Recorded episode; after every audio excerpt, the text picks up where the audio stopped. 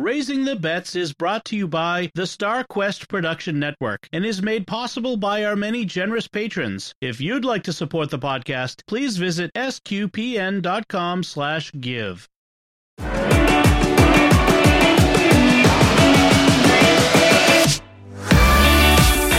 You're listening to Raising the Bets. We're a Catholic couple raising five kids outside of Boston. Join us as we share the joys and challenges of marriage, homeschool, and our adventures near and far as we make sense of the world and experience the best parts of our culture. I'm Dom Bettinelli. And I'm Melanie Bettinelli. So, Melanie, this week I put something fun on our our StarQuest Instagram account at, Uh-huh. at StarQuest Network. So if you're on Instagram, Yes, go check it out. very Yeah. and it's, there's a new meme out there, a new little viral video thingy. It's from a new movie starring Nicolas Cage and Pedro Pascal, where Nicolas Cage is playing a version of himself, and Pedro Pascal is this guy who I don't I don't know what the, the whole story is, but in this one scene, they take drugs and then go for a drive, and so in the scene you have like Nick Cage kind of has this like baffled weird look on his face. And he and he in the this short video clip he turns and looks at pedro pascal who's driving and when you see uh, pedro his character he's got this stupid grin on his face It's really funny. it is hysterical and so people have said it to mama cass singing the song and then it, it it's always like so what i put was um the mysterious world creative process and it says jimmy under the the nick cage baffled you know serious face jimmy akin writing carefully researching and writing mysterious world scripts and then the pedro pascal stupid grin is uh dom inserting s- silly jokes and puns right before recording make your own kind of music Uh huh. Sing your own special song. It's been going through my head all weekend. He's been si- not just going through your head, you've been singing it and getting it in everyone else's head all weekend. Even if nobody else sings along. Uh huh. Special treat for you listeners. Now you've got it in your head. Thanks, Okay. Dom. So, uh, let's talk what else we've been doing. So, uh, Saturday was kind of a free day. We didn't have scout things. I didn't have recordings to do. So it was a nice free day. And so I I played a couple fun things, a couple, I don't know how fun they were, but some things. And the first thing was Family Tech Day. I'm going to talk about this a lot more in an upcoming Secrets of Technology podcast. But the idea is I'm the tech person for the family Yes, sure. and everybody in our family has some tech. Everybody's, you know, most of everyone has a Kindle. Um, some of the kids have old iPhones that they use as sort of mini iPads. They don't have phone service on them, but it's so they can listen to audiobooks and that sort of thing. Um, Sophie's got an iPad, Bella's got a Mac, you know, you've got your computers. And I was realizing I need to keep them all updated. And so the, what I did was is we had a, a day where I was everybody had to come and see me. So I sat at the kitchen table and I went through their stuff and I looked at, you know, is it is everything up to date?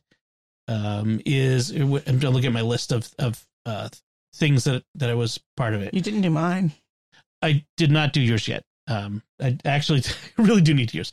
Is the emergency contact info correct? Right, which I still need to get eh, like their blood type and health condition stuff in there. Uh, Uh-huh. For those of them who have phones, it's not like they carry these with them out, but eventually they will. They will all have phones, regular phones, as they grow up. You know, when they go out on their own, and this stuff will go with it. So it should be like Bella's phone should have this stuff, but also like our phone numbers and uh, I always put your mom as the third contact. Yep. Yeah. Um, so I checked to make sure that the Find My is working. I I decided to add this thing like a low power alert because they're constantly losing their phones when there's no battery, and so they can't find them. We can't do Find My. So now I've set it so that when the battery goes below fifteen percent, it sends me a text Uh huh. and then I can go tell them go find your phone and plug it in.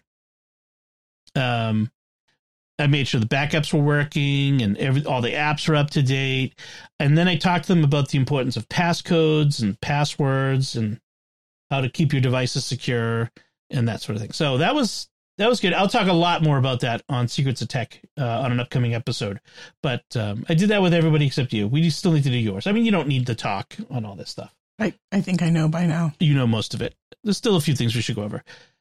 Um, so I did that, and then the other thing I did was I took Anthony and Lucy, and we went to Lowe's because you had well, we we came up with this idea together. I think to Anthony's needs something to do. He's a he's a boy who just his hand when his hands are idle, it's you know the, the, the idle hands of the devil's playground.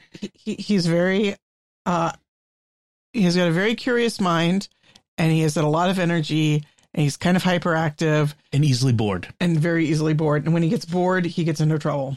Starts dismantling things and that sort of stuff. So we came up with this idea to buy him a bunch of pioneering supplies. Pioneering is a specific thing in scouts.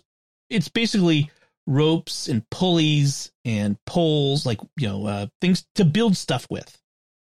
Um, and I was looking to get wooden poles. They didn't have any at Lowe's. I don't know where. I need to go to a lumberyard, but um, but we got a bunch of different sizes of rope. You know, thin rope, thick rope, and some pulleys.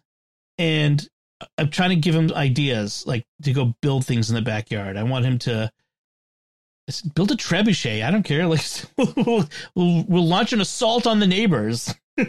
yeah, or something, you know. But you know, give him something to do, build things, really make it, and um, some give him some activities, keep him busy. Um, and then and the a other, create and a creative outlet because yes, because he is a very creative person, but he doesn't necessarily always know what to do with his creativity. I think he could be like an engineer someday. I really do. I mean, I think he's got that sort of mind where he wants to He, understand ri- how things he work. reminds me very much of my uncle Jim, who was a uh, construction engineer. Right, right. He just he loves to to to take things apart and figure out how they work, He- which just drives me crazy sometimes. built canals and oil pipelines and all sorts of cool stuff. Your uncle Jim, Uncle Jim. yeah. Then the but the other thing we got too is is this was at the suggestion of our our friend Zena was um you bought him a new fidget. Yeah, when when Xena came to your mom's wake, um, she had a really cool fidget cube, and uh, especially when Anthony has to sit still, like when we're doing schoolwork, when he's reading, when we're at a wake. when we're awake, uh, and he has a hard time sitting still and paying attention if he doesn't have something for his hands to do, and so I he, he really liked this fidget cube, so I I, I bought him one. Yeah, it's get like each side has a little like a a clicky thing, a spinny thing. You know, it's all these different things that it does. It's like a busy box, really. Yeah. yeah, it's kind of Uh, fun. It's a busy box that fits in your pocket for you to fidget with. Yeah, yeah, I like that. So yeah, so hopefully those will give give him some help him with some of the that nervous energy and that oh, you know that extra energy. So the other thing that um that I was doing was so I've been saying the rosary every morning um before getting my day started uh for Lent. That was my my big Lent resolution. And uh cuz I'm not a I'm not a I haven't been a regular rosary player prayer. Um I'm a rosary player. No, rosary prayer. Um we say the divine office as a family every night. We say the night prayer together, and you know, so that's really been my prayer, uh, really. But I, I, I wanted to get back into the rosary, and so I've been doing that. And the kids have noticed. I haven't made a big deal out of it, but the kids have noticed. And just on Friday, Ben came in and he asked if he could. I was like, "Oh, buddy, I'm about to say my rosary, so you know, if you can uh, close the door on your way." I was like, "Can I stay and pray it with you?" Like, no, it's my time. Of course, I said yes. so we actually had to. He couldn't find his rosary, so we had to uh, borrow his sister's. Scare up uh, that one, which just came in the mail recently. It was a um one of those freebies from one of these religious charities trying to guilt you into giving money by like you know we gave you a rosary now give us some money. Uh, you know what kind of awful person receives this beautiful religious gift and doesn't you know give us money back for it? We're going to lose money on you. it's a little. I should I should do that with SQPN. What should I send people? Anyway, so Uh-huh. we, we found the rosary, and uh, so we said the rosary together, which was really nice. Although I have to say, the rosary is messing me up with the glory be. Why does the glory be have to be different? Between the divine office and the rosary. Yes, because the because the rosary is um, world without end. uh, Amen. how, how's it As go? it was in the beginning, is now, and will be forever. World without ever end. shall be world without end. Right. And then the divine office is just will ever will ever ever will. Uh, glory be to the Father, the Son, and the Holy Spirit, as it was in the beginning, is now, and will be forever. Amen. Yes. See, it still messes me up. I cannot keep them straight. It's like the two different creeds, you know? It's just like, can we just have one? Why do we have to have two? Anyway. So, um, that's what I've been up to. And you've been, you just had a week of, of appointments. Yeah, there was appointment every day except Thursday, I think, and it was tiring. Yeah. Dentist, various doctors, just everything. Ugh. Some telehealth, but at least one at the, like, the, you can't telehealth You can't telehealth dentistry, Not yet. unfortunately. I mean, they could like you, we could telehealth in, and Sabrina the hygienist could uh, walk me through it. Yeah, no, that ain't happening. Uh, Uh, yeah, so this week should be quieter. I don't think I have any appointments this week, uh, and Bella's doing exams, so that should be fun. Yeah, exams in March. So, Well, she, so she's on a trimester like system. oh, okay, So there's three three pe- exam periods. three exam periods. Gotcha. Three. They're not quar I want to say three quarters, but that doesn't make any sense. It doesn't. Um, there's three periods. three semesters. Semester doesn't work either because sem- semester comes from semi, which means like half. anyway, um, I thought it was hemester. Sorry. Yes. there's three periods, and we just finished one Uh huh. this last week, and so now she's doing exams this Cool. this coming week. She's been taking what Japanese history is her one of her Yeah, online she- classes. Yeah, her her online uh, what do you call it? Homeschool elective elective elective. this semester is uh history of japan uh, with Mr. Campbell on Homeschool Connections, and she's loving it. Um, she was actually doing for geography this year. She's doing Oceania and Pacific Islands and Australia and Antarctica. So history of Japan really fit in nicely there. hmm Um, and then she's been doing 20th century history. So I had her reading um, Paul, uh, Father Paul Glynn's book about Takashi Nagai and his book about, um, oh, it's called Smile of a Ragpicker, and I cannot remember the the woman's name. She's, um, I think a servant of God or maybe venerable. Anyway, she's on her way to canonization too. So she's been doing a lot of like Japanese culture and history. Cool. We're really deep diving into that. I was about that age when I was really into Japanese. I was I was about thirteen when I read Shogun because that was on TV, the miniseries, and I read the book. A little young for that. Now, in retrospect, I wouldn't give it to a thirteen-year-old. Um, there's stuff in that that not appropriate, but um, massive book. But I really got into. I mean, when Shogun in the early 1980, I think it was, it came out. Um, it was it really Japanese culture hit America in a big way, and uh, I was really into it uh, samurai and the just the, the you know the, all the Japanese stuff. So it was really cool. Um, so I'm glad she's doing that. So uh, so that's what we've been doing. Let's talk about stuff we've been eating and making. Uh, you made French onion soup. Yeah, yeah, another of those things where one of my Facebook friends shared a recipe and I was like, "Ooh, that looks good. I need to make it." So um, how'd it go? Um it was fun to make, but I ran into a couple of hiccups. One, I was following Alton Brown's recipe more or less with some, you know, Modifications, Modifications. and inputs from other recipes like you usually do. um Yeah. But he, so he uses the electric skillet to caramelize your onions. hmm And I like that idea, but our electric skillet, which we bought for this express purpose about a decade ago or more, um, has been sitting on the shelf unused since the last time. We've we've used it like three times ever in the last decade. Yeah. And it was very dusty. And when I got it plugged in and I started cooking the onions in it, it had a distinct Burn smell. dust smell. Yeah. And I was a little afraid that it was going to taint the soup. And I'm not 100% sure it didn't kind of throw the, the flavor of the soup off a little bit. Um, so that was one hiccup. Yeah. And then the other was the soup was just too sweet. So I was thinking about that. Alton Brown's recipe, you he's the one who has the cider that he has you add cider. Um, so let me let me pull it up here. French onion soup Alton Brown recipe. And it has cider and wine. And I think that the combination of both wine and cider, plus some of this was my fault because I was doubling the recipe, but I didn't actually wasn't able to double the onions because I only so many onions fit into the skillet, but I wanted to have more soup, so I doubled the liquids, but the onions were only like maybe Oh. one and a third times as much. So that might also have thrown it off a little Oh, bit. I think it did. Yeah. I mean, I was gonna say, oh, it's because he has um he doesn't he has doesn't have the sweet onions, he uses the yellow onions. But no, he puts the sweet onions. He does. Oh. Um so there was a th- was like three two different recipes that you were going from. One is simplyrecipes.com. And then there's a Cooks Illustrated, and then there was the Alton Brown. Yeah. I was I was bouncing all over the place. I mean that that can work, but sometimes it gets you into trouble. It does. I w-. I might have left out the cider because it yeah, it really was too sweet. I'm I'm not sure we needed the cider at all on that one. No, I mean, I kind of wanted. I, I was intrigued by the idea of the apple notes in Yeah. it, but maybe I should have done it with just like a quarter cup of cider or something, just a little bit of. Right, instead of ten ounces. Yeah. But it was good. I mean, I I had leftovers today. I enjoyed it. But you're right, it wasn't as strong oniony as Yeah.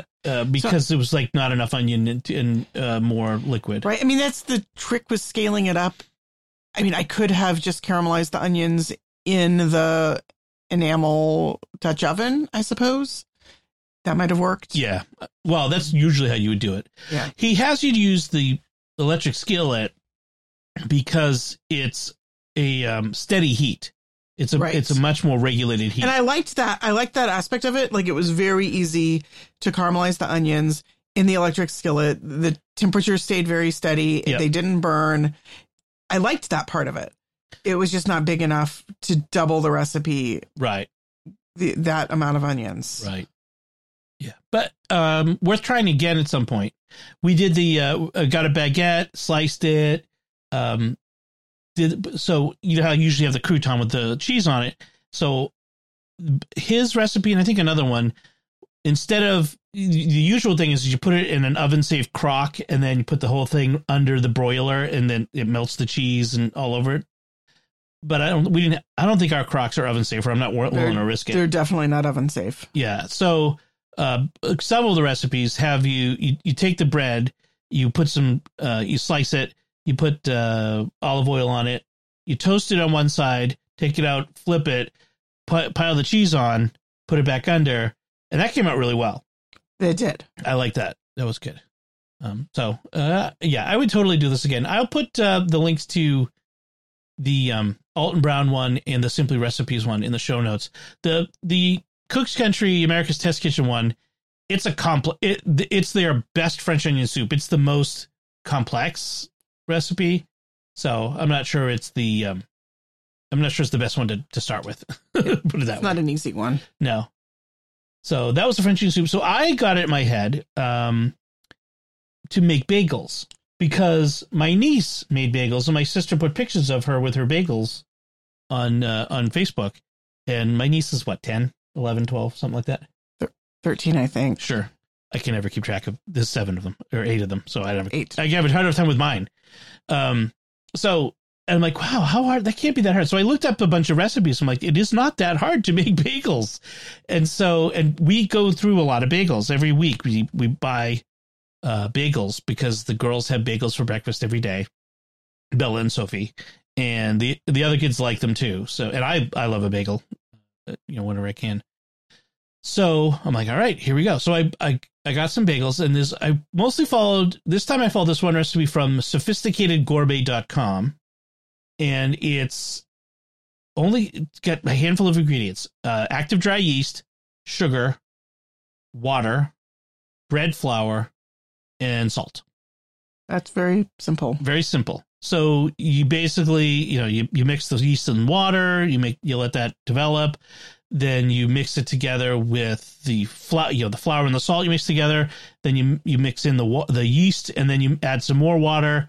And uh, I use the the stand mixer and you just knead it in the stand mixer and then um put it in a bowl, let it rest in a warm place for an hour till it doubles and then punch it down divide it into eight pieces. I doubled the recipe, so you divide it to 16. And then you shape each piece into a round, like a little, little dough ball. And um, you let that sit for Uh, oh no! Once it's formed, then you push a hole through it to make the shape, the bagel shape, and then you let them sit for ten minutes. Then you have a pot of water that's boiling, and you put them in the water for a minute on each side. This is a very distinctive part of making a bagel because that this is what makes the distinctive bagel chewy exterior.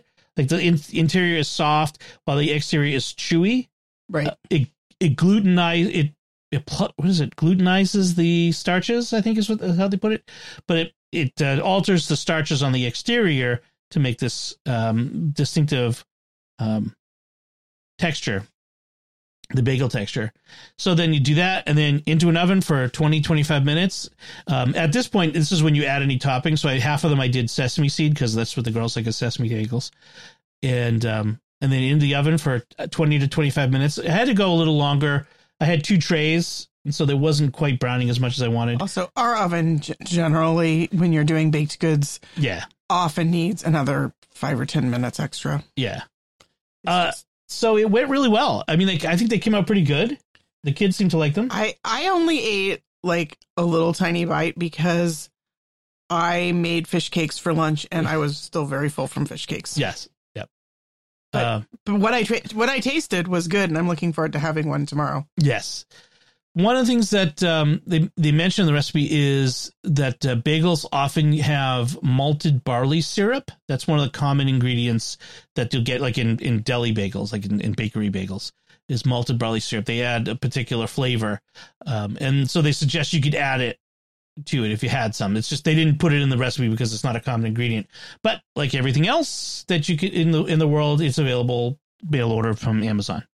I, I checked King Arthur Baking; they didn't have it on their website. That's is, interesting. yeah, I it's would have expected them to have that. yeah, that- that's what I was. I was going to buy it from them because I'm trying not to, you know, make Jeff Bezos the sole source of all things in life, but uh, that's become difficult. Um, so I'll, I'm gonna. It was so simple, and it, you know, I made biscuits last week. I made the bagels this week. I kind of want to keep making these easy things. All the carbs. all the carbs. Yorkshire puddings, biscuits, bagels, Uh huh. beets, and Battlestar Galactica. No, um, I th- I like biscuits are so easy to make. Biscuits are easy Yeah, and yummy. I just bought some um, self rising flour to, to replenish our supply, too, to make it even easier. So, um, yeah, bagels. Try it out. really, it's so easy. It, it, it's amazing. We we spend every week like a sleeve of what four bagels is five bucks. That's because we buy the really nice. We buy the good ones. The Pan Pain d'Avignon bagels are the best, uh, but they're like five bucks. Now they're bigger than the bagels I made. I would have to make our bagels bigger. Like the girls eat a half bagel for breakfast, not a whole bagel, because they're huge. right. But you know, if I get good at it, I could get to a point where I don't have to. I was doing some of the math on how much it costs to make the bagels, and it is cheaper. It's not like tons cheaper. I mean, this you have to buy the the flour and the yeast and that sort of thing. And the flour was like it's like seven something for a five pound bag. Yeah, but how many? How many? how many i use about half a bag so you you can get i my guess is you can get 32 bagels out of that Yeah, that's pretty good. almost three dozen bagels yeah. so cool all right so yeah that's what we've been cooking. So let's talk about things we've been watching. Uh we're still working on the same books. I don't think either of us have finished any books. Uh, yeah, I'm Wild Orchid and History of the Island and um books you've talked about in recent weeks. yeah, I I don't even remember what I'm reading. and i'm still working on six frigates which is a history of the founding of the u.s navy which is so far really good. I'm really enjoying it uh, so what did i finish i i watched the i finished this first season of the new disney plus series willow this is the um, sequel series to the 1980s movie uh, starring warwick davis and um, val kilmer I'd mentioned before, after I'd watched the first or one or two episodes, that it was like I was kind of like, eh.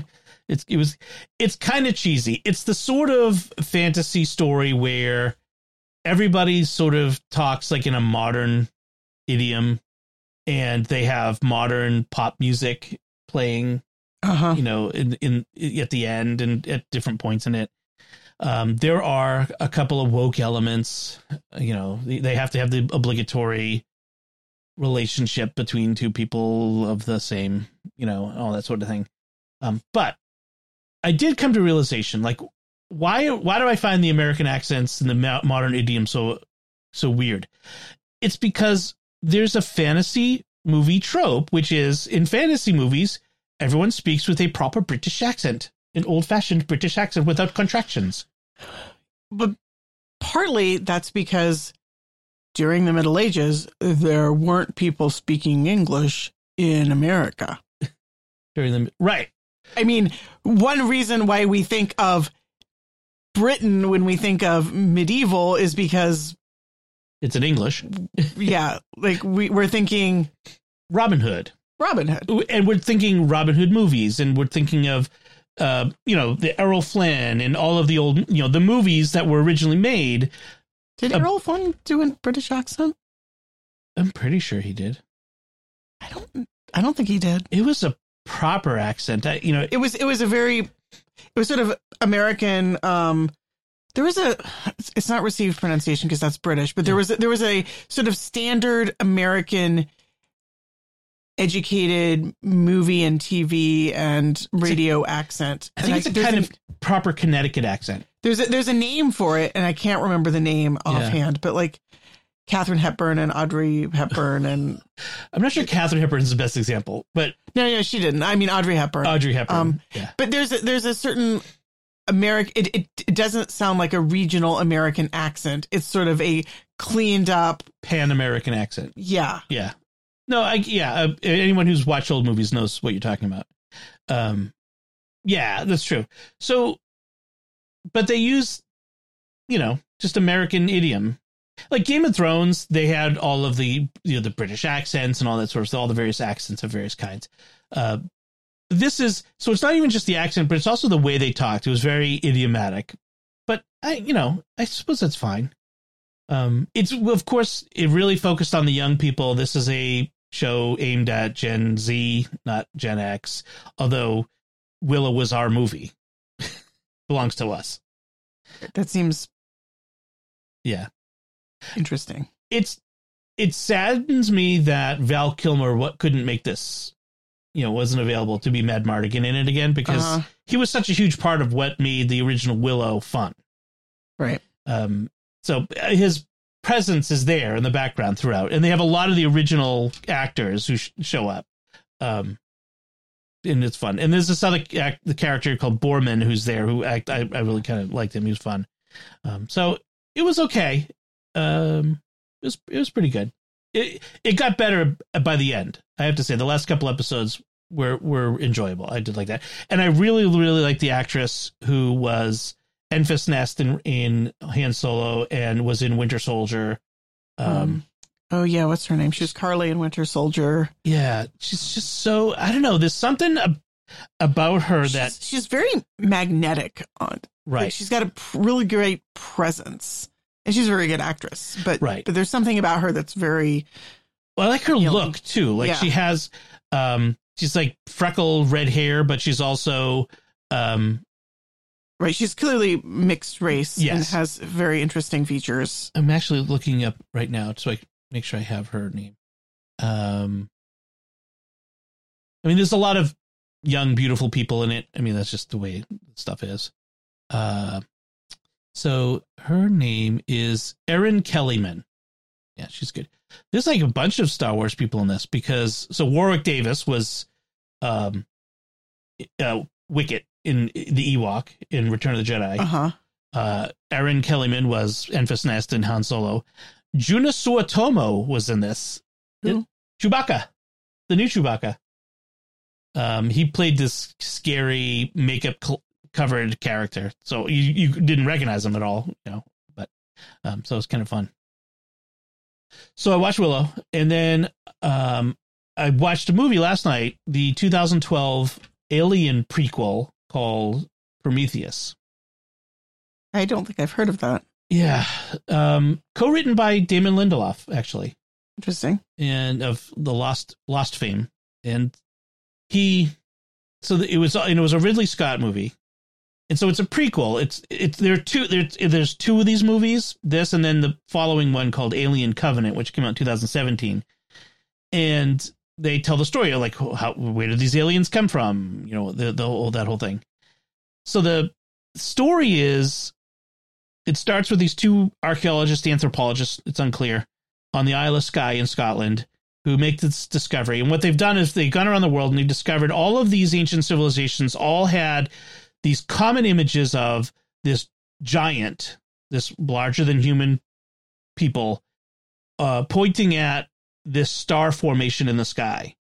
And this star formation only appears from Earth, this one place in the sky, and these these these uh, images were recorded as old as thirty five thousand years up to like two thousand something years ago, and it's this only one place in the sky, and it's so far away that no one on Earth could see it with the with the naked eye, so it was impossible for the ancient peoples to have seen it with their own eyes, and so what they've deduced somehow is that these aliens were like the ancient gods who came to Earth Uh-huh. or who were perceived as gods, but they had, these aliens had come to Earth, interacted with people, and left this invitation when we could someday to go find them. And so this takes place like at at the end of this century, right? A hundred years from now. So we th- there's this expedition financed by the Weyland Corporation, which is the same company that's in the Alien movies, to take them there and to find these people. And then, so a little bit of spoilers. It's a 10 year old movie. So, you know, spoilers. Um, they they get there.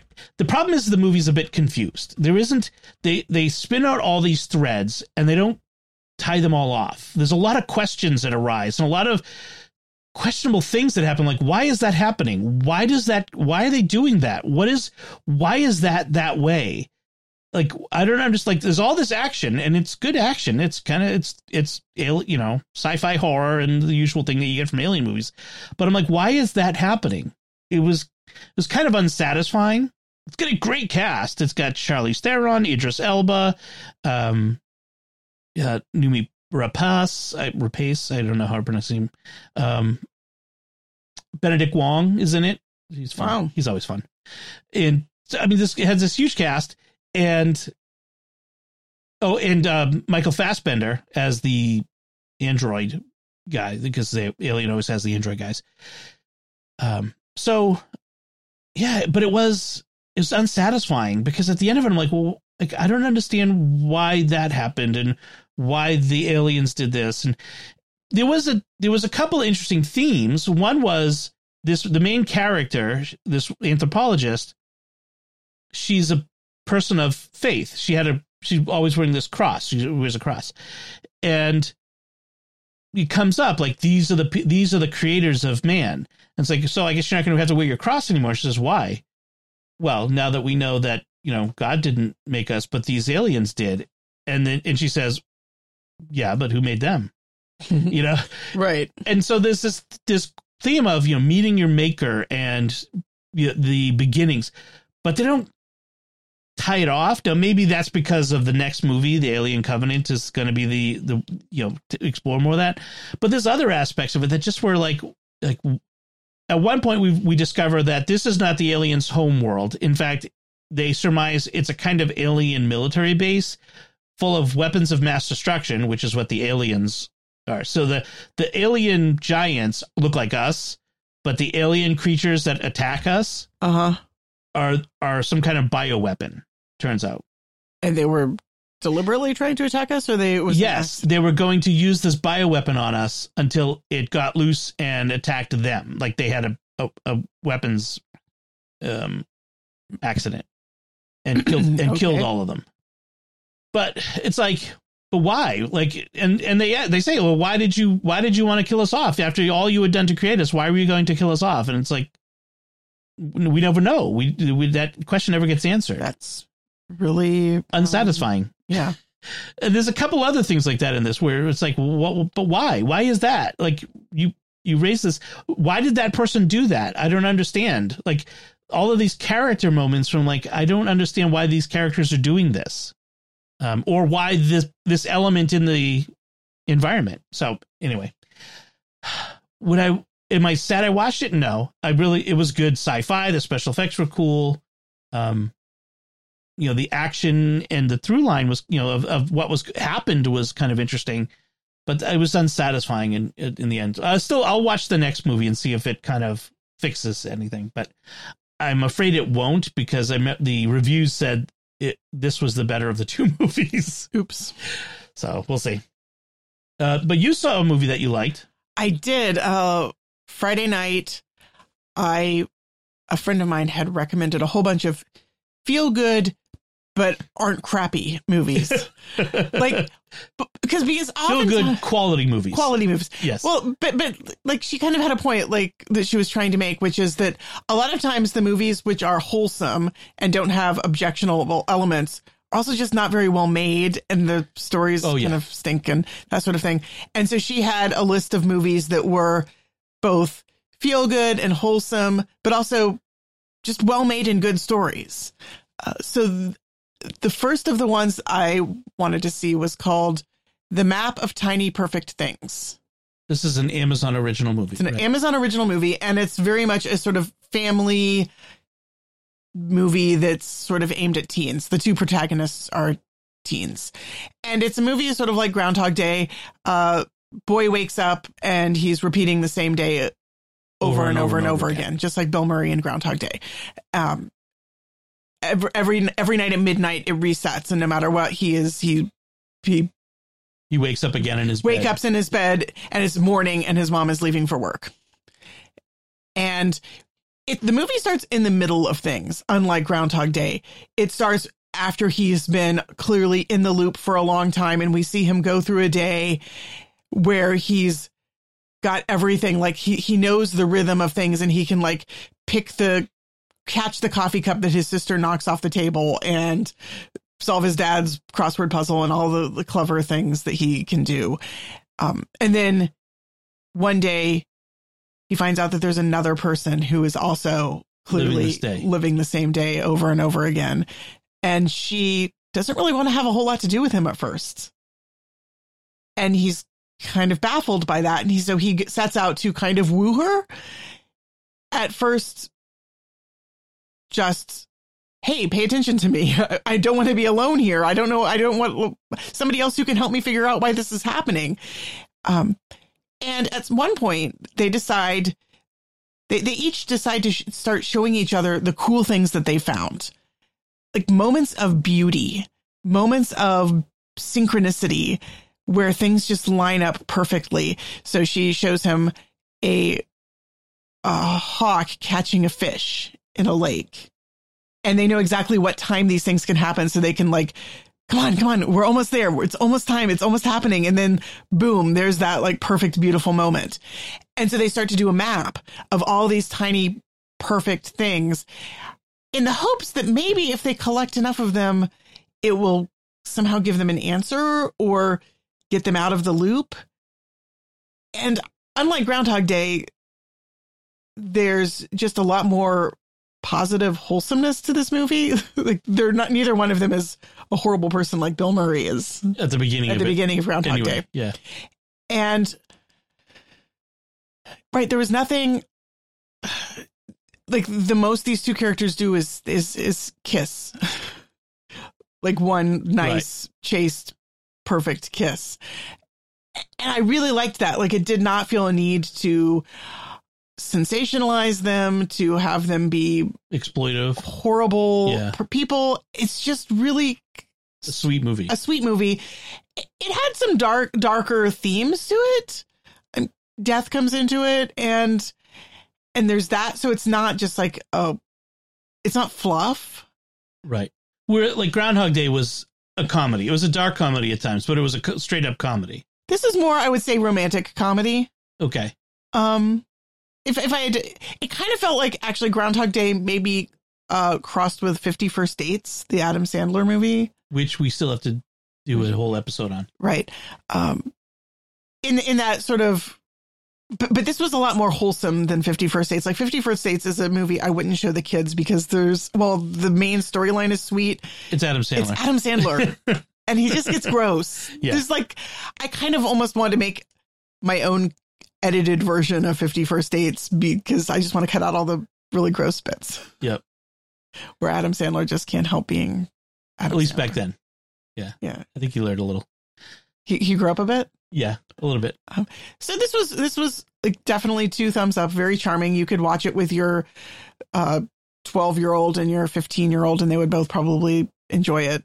Like, girls probably more than boys, even though the protagonist is a boy, and um, But it is a ro- romantic comedy. it's a romantic comedy.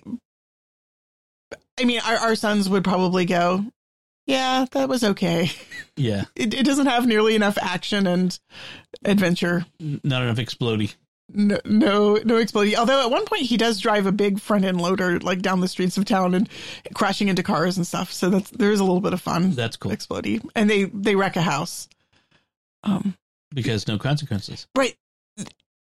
But but I like the fact that in a world with no consequences, like the worst thing that they do is find a real realtor's show house and just trash it, knowing that Right. it doesn't have any Well, I mean, that was the theme in Groundhog Day was as if you if you lived in a world with no consequences. Like at first, he's like, no consequences. I can do everything, and it's ultimately unsatisfying and empty. And so he, in a, in a similar way, he decides to do good, even though that also doesn't have long term consequences. He helps people, and you know, and finds beauty, even though it's ephemeral. It's gonna it, it'll reset tomorrow, as far as he knows. It'll never stop resetting. Right. And this movie kind of touches on some of that. Like both of the characters have seen Groundhog Day. So there's sort of a an element in which they're kind of mimicking Groundhog Day, both in terms of the we can eat all the ice cream we want, no consequences sort of element of things, and also the maybe we should be doing good for others. Right. And I think that they are both kind of consciously and maybe even subconsciously pulling on Groundhog Day from that. But it's not just a Groundhog Day remake Yes. because there's other stuff going on in terms of relationships. Do we ever get an explanation for why they're looping? Yes, we do. Okay. And it was a satisfying explanation. And I really liked the way they attempted to give it kind of a a sciencey, physicsy, mathy sort of component to it. Right. It's. Um, I mean, I could picture a movie like this just ending without telling you why. No, in fact, I thought that the resolution to this movie was how they got out of the time loop was incredibly emotionally satisfying. It tied into the main theme of the movie in the same way that Groundhog did, um, but in a way that was its own thing. Right. Good. That sounds good.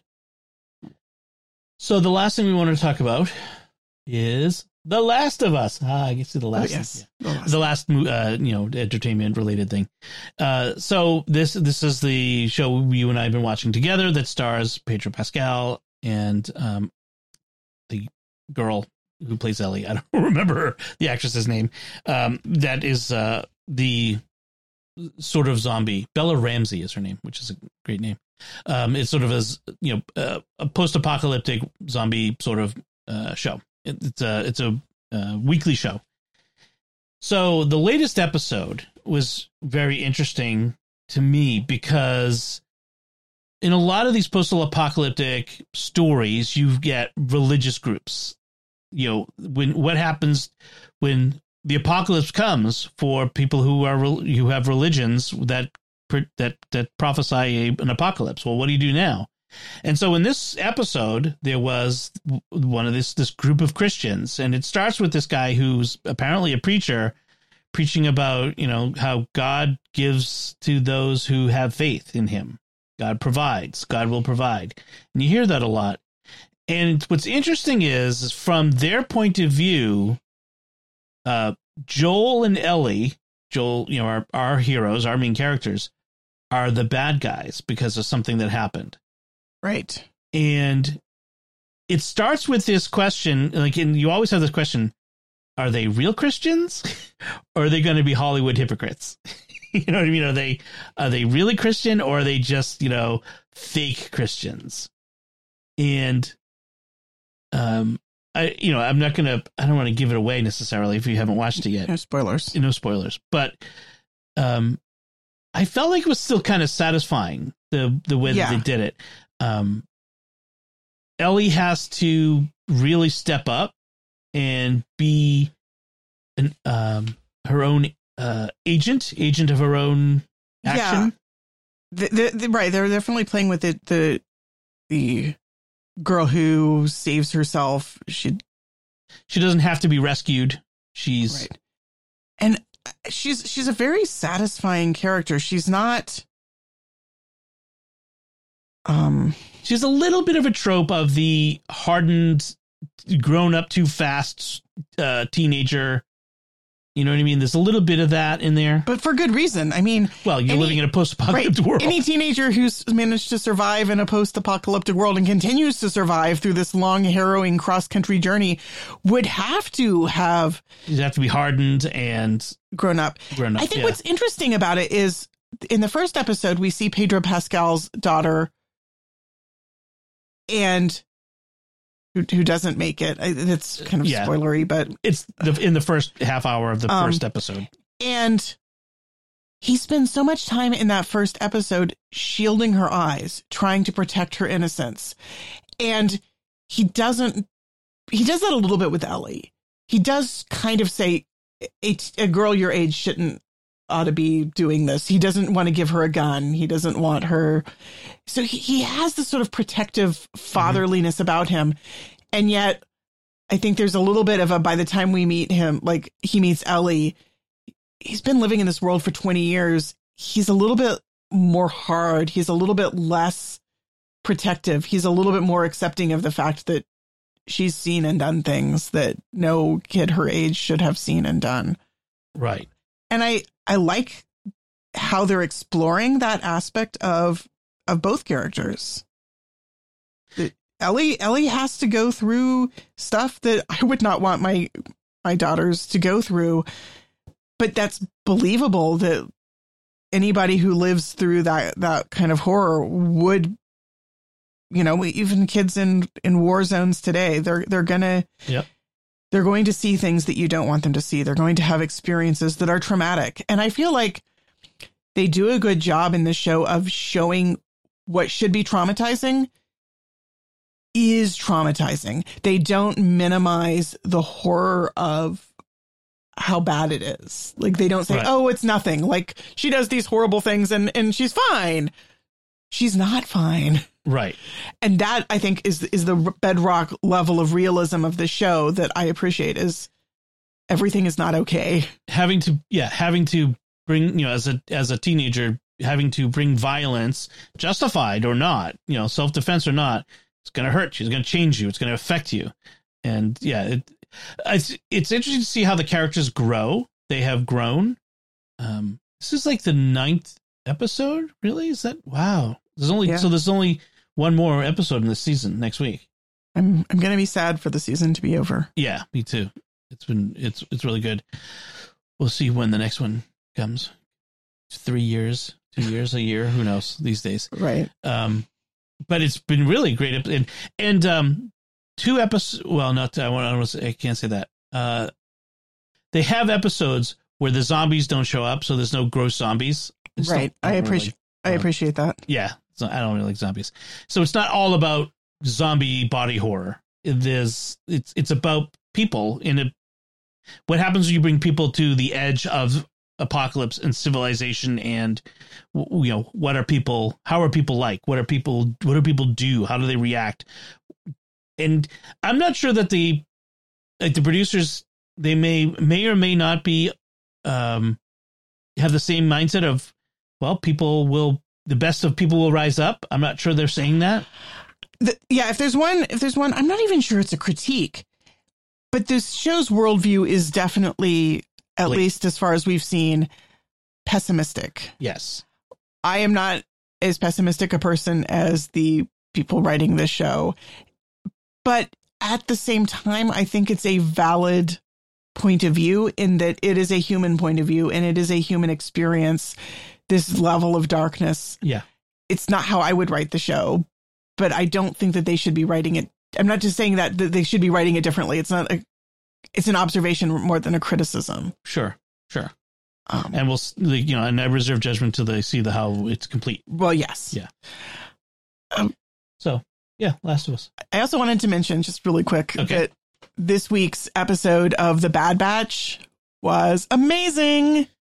for a animated show that's purportedly aimed at kids, there are depths to that show. This this one was one of the really deep character driven episodes and it was so good. Wow. I mean, well written, very well written. Um it just it it took you on a journey. It took one of the one of the characters on a journey that was really so good. And kudos to D. Bradley Baker, who does all of the voices of all the clones. And when there's multiple clones in an episode, he's doing them all. It's amazing. Yeah, it's a pretty amazing that he does that. And then I also wanted to just give a shout out to this week's episode of The Mandalorian, course. which Pedro again, but, no, but again, really good storytelling. Yeah. This that episode went fast. Again, it went to lots of different, Lots of places. lots of places, they didn't slow down for anything. lots of action, and yet some really profound character moments Mhm. for for Din Djarin, for Grogu, and for Bo Katan. Yeah. Um, and, as and getting to some of the the deep uh, myth building, deep. deep myth building, There's a pun there. um, and and a payoff on something that that was teased in the first season, yeah. which I'm really loving the way they've built up the layers, and you can see where th- there were things in the very first season that were deliberately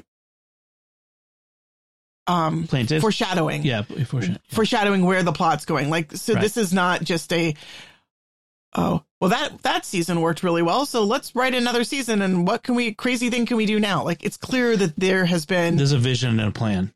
A, a, an overall arc and a plan where this is, this show is going somewhere. It's very purposeful. And Right. I, I love that kind of storytelling. There's a rumor that this week's episode is going to be an hour long. I can believe it. it's go. It's going somewhere. Yeah, I love it. No, there's no fluff in this show. It really isn't, No. And- which is interesting. And I, it's, it's still astounding to me how they can make that little Grogu puppet into a person whose destiny you just really care about. Oh yeah, It's not just he's not just cute. He's also he's a compelling character. he, yeah, he's a very compelling child character in a way, kind of like Ellie in The Last of Us. He's a Yeah. child who's been set adrift in a hostile and And harsh traumatized by violence. universe, right?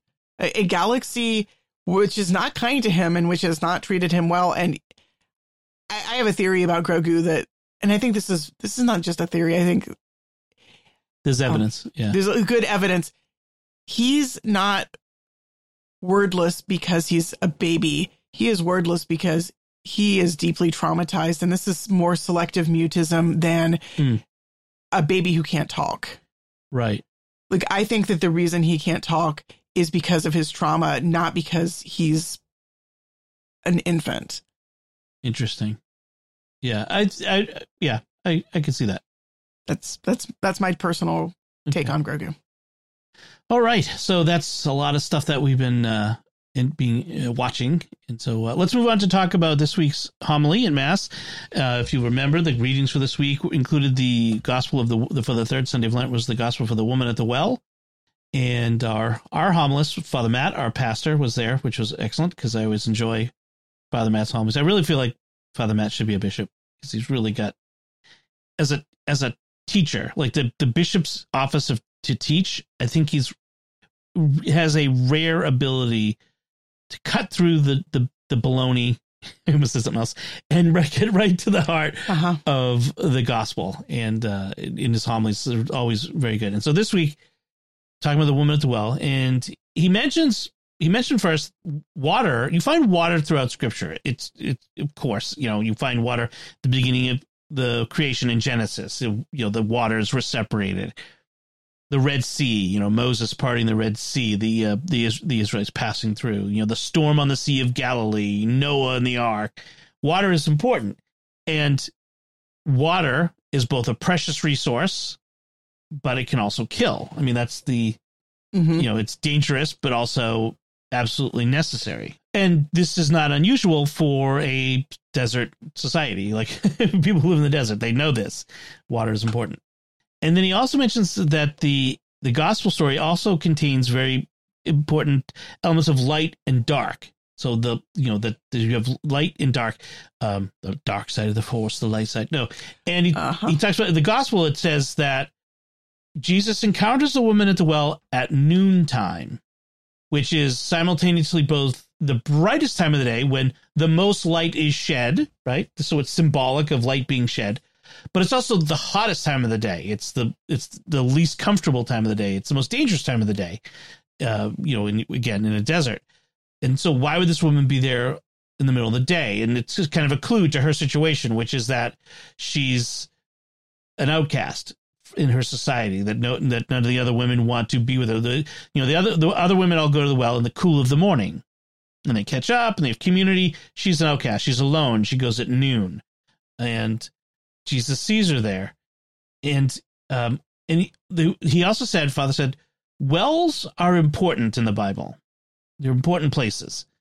In the Old Testament, you you have all these stories of men meeting their wives at wells. That you know, all the patriarchs. You know, Moses and the sheik of Midian's daughter, or it's like the sheik of the Median. I think there should be like a uh, um, a chain of rest stops and gas stations somewhere in the Middle East called Sheik of the Median. Uh huh.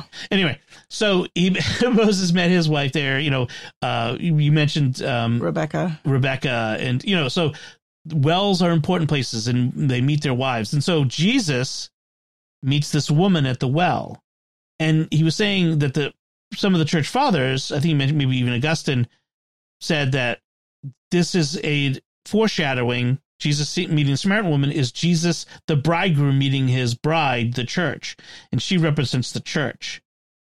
And Jesus meeting her there, which is really interesting.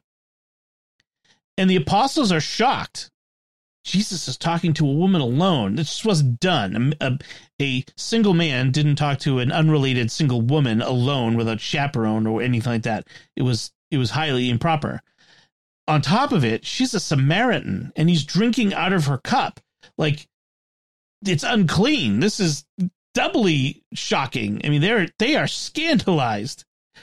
So, um, and then Father talked about how, um, according to Thomas Aquinas, we are motivated by four things. People in general are motivated by power, money, love, or honor. Those are, you know, or some combination of those things. Power, money, love, and honor. Those are the, people's main motivations. And none of those things are wrong in and of themselves. It's when they become idols, when they replace God, or when they become more important than people, you know, when we when we chase them. And the woman has also been chasing something. Um, she's had five husbands. She's, as father put it, she's had five paths to her own fulfillment, and each of those paths have failed. She's she's started again. And Jesus is telling her, I am your fulfillment. I'm the final path. You know, he's the final quote unquote husband for her. And he, you know, at this point, he tells her, you know, she's been gathering water, and that's symbolic of her chasing after what her what she perceives to be her needs. I need water, and he says, "I have water to give you." and the water I have is better. And he, but he tells tells her, "Give me some of what you've been gathering, your water, and I will give you my water." Like uh, exchanging, and this is what Jesus does for us. You know, you offer up what you have, and and I will give you what I have, and what I got is better. it also strikes me that it's an echo of the Israelites in the desert, like when they're thirsty and right. God provides, the first reading. right? Yeah. God provides water so that, um, you know, Aaron, or Moses strikes the rock and the water flows.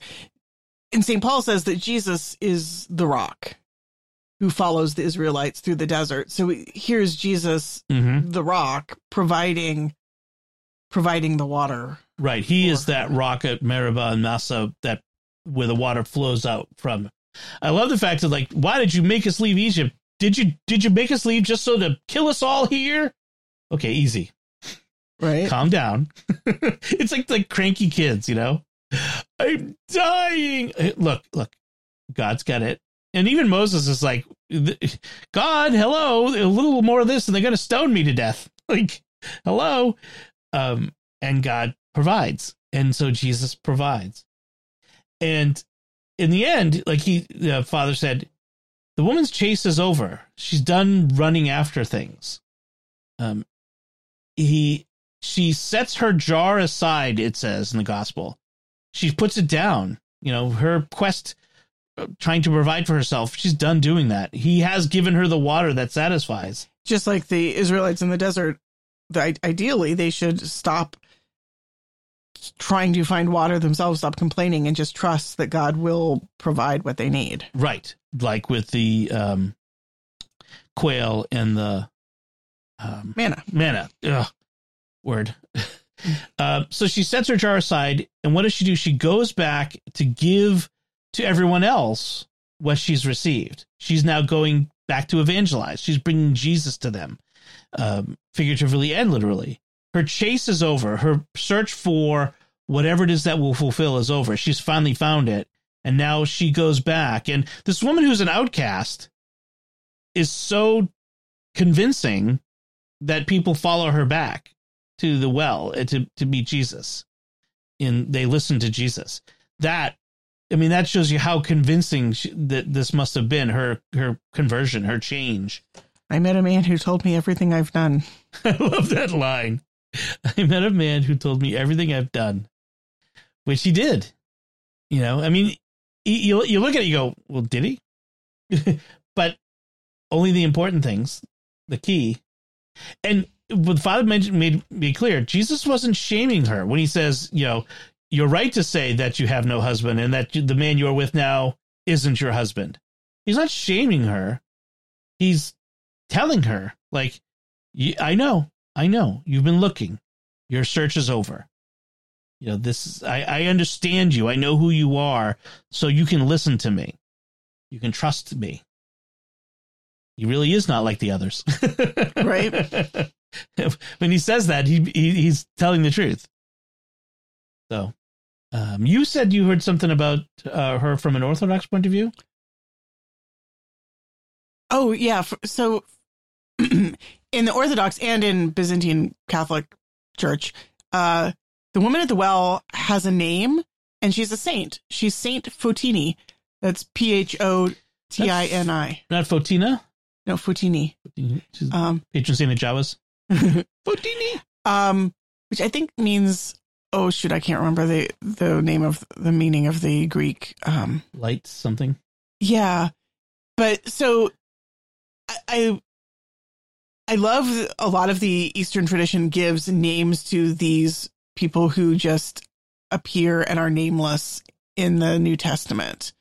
Um, like the name of the uh one of the myrrh bearer bearers. Um, and I can't remember it now. Um, they're all given names Right. The Orthodox love to give everybody names. and uh and so I really love Saint Photini, who is an apostle. She receives the word, she receives Christ, and then she goes and evangelizes immediately. Like she doesn't have time. She doesn't take time to to learn to study. She receives, and then she automatically wants to tell everyone, and they all come to Jesus because of her. What an Right. amazing gift! That's her. what- the outcast Yeah. suddenly becomes the evangelist. That's what Father Father Matt said too. Is, is like she's not going to. She's not using convincing arguments to change people's hearts and minds. She's it's her witness of her her joy, her faith, the the change in her in her in who she is that brings people. Yep. So it makes sense that she's Yeah. a saint. Yep. Can't get more saintly than bringing people to Jesus. So I think that should do it for us this time. Uh, as we wrap up, we'd like to take a moment to thank our patrons who make it possible for us to create Raising the Bets, including Brian B., J. Michael T., uh, I don't think it's John Michael Tabbitt, J. Michael T, Sam M, Oliver T, and William N. Their generous donations at sqpn.com slash give make it possible for us to continue raising the bets and all the shows at StarQuest. And you can join them by visiting sqpn.com slash give. And that's it for this time. Find links from our discussion in our show notes at sqpn.com slash bets. That's B-E-T-T-S.